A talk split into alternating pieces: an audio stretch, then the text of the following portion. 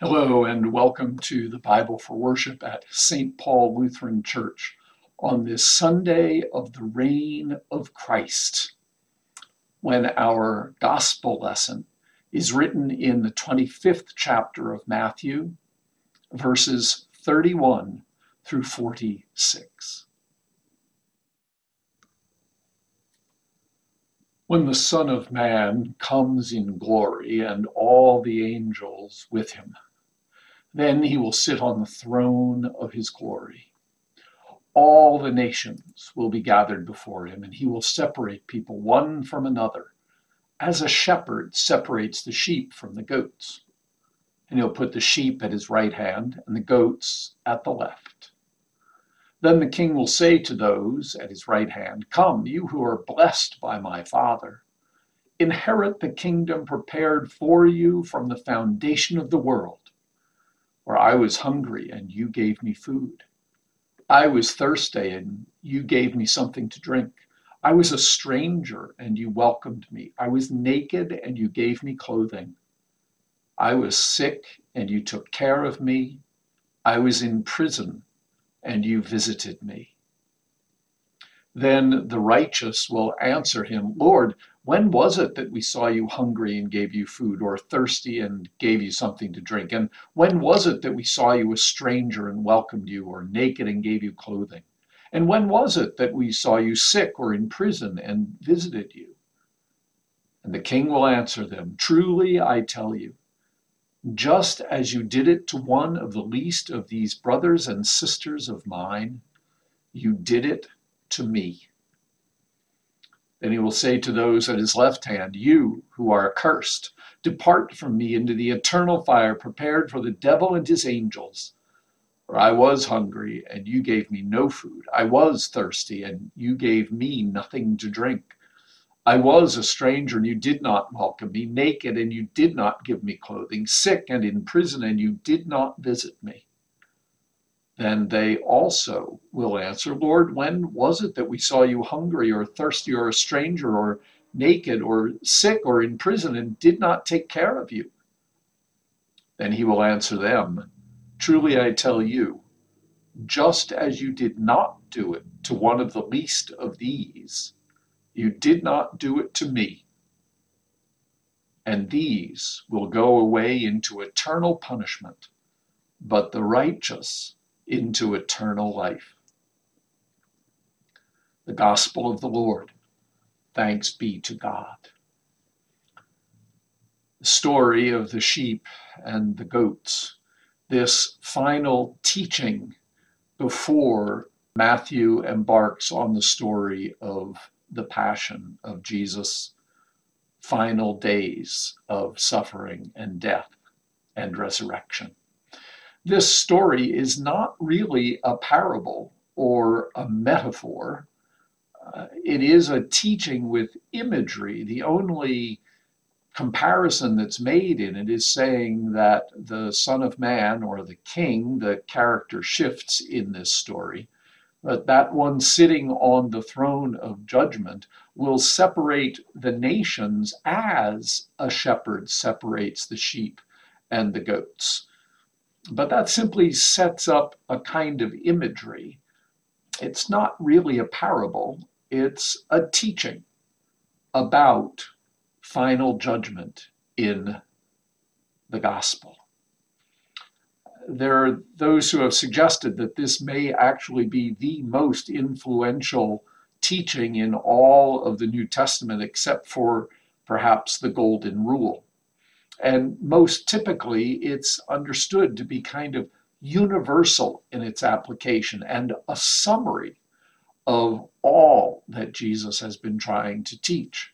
That is, Jesus identifies with the poor, and the final judgment on us in the world, all the nations, is a moral judgment. Whether that judgment is a real one that awaits us or a motivational one, a rhetorical one meant to shape our morality in this world. That's the most common interpretation of this story. But there are a few issues with that interpretation. First of all, Matthew has honestly expected more of those who are Jesus' disciples. We see this especially in the Sermon on the Mount, chapter 5, verses 43 to 48, which end, Be perfect, therefore, as your heavenly Father is perfect. Uh, not only that, but the terminology of little ones of which the least of these, my brothers and sisters, in this passage is simply a heightened form. Those little ones, pretty much throughout Matthew's gospel, have consistently not been the poor of the world, but rather the disciples of Jesus. And finally, how is it that if this is about all of us, including Jesus' disciples, those who follow the Gospel of Matthew, coming to judgment, how is it that we who hope to be sheep can't know that the least of these that we were serving was Jesus? Isn't Matthew telling us exactly that? Well, then, perhaps the nations do not include either Israel or this church, this gathering of those who follow Jesus, who are Matthew's readers. Perhaps what's happening here is that Matthew is saying that in addition to teaching about what it means for those who follow Jesus to be ready for the end, and that is a clear very clear theme in Matthew. Matthew believes that the end is coming and that it has a judgment about it and that people need to be ready. And Matthew has done a pretty good job of presenting in Jesus' teachings what it is that those who follow Jesus need to do to be ready. Maybe here at the end of the teachings, Matthew turns the eye to yet another group, those who do not know or recognize Jesus in the world. Because after all, none of those in this story knew how to recognize Jesus. But maybe they don't need to know that because it turns out that whether they recognized it or not, what separates them is the way that they responded to the least of these. It was about kindness. It's about responding to human need, whether that's the human need of those who follow Jesus and go out into the world carrying the gospel message, or whether that's about those much more broadly who are in need, hungry, thirsty, naked, sick, in prison.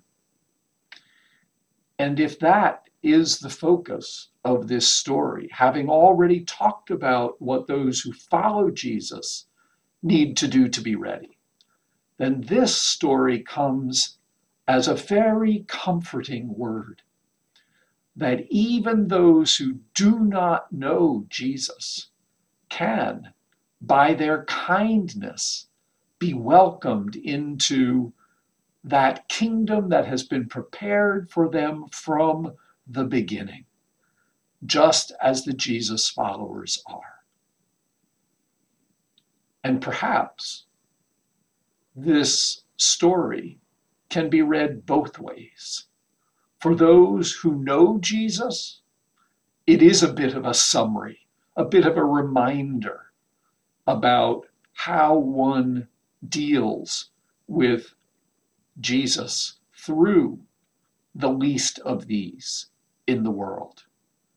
And for those who do not know Jesus, a reassurance that they are not lost, that kindness counts, that God welcomes into the kingdom all those whom God chooses to welcome. God bless.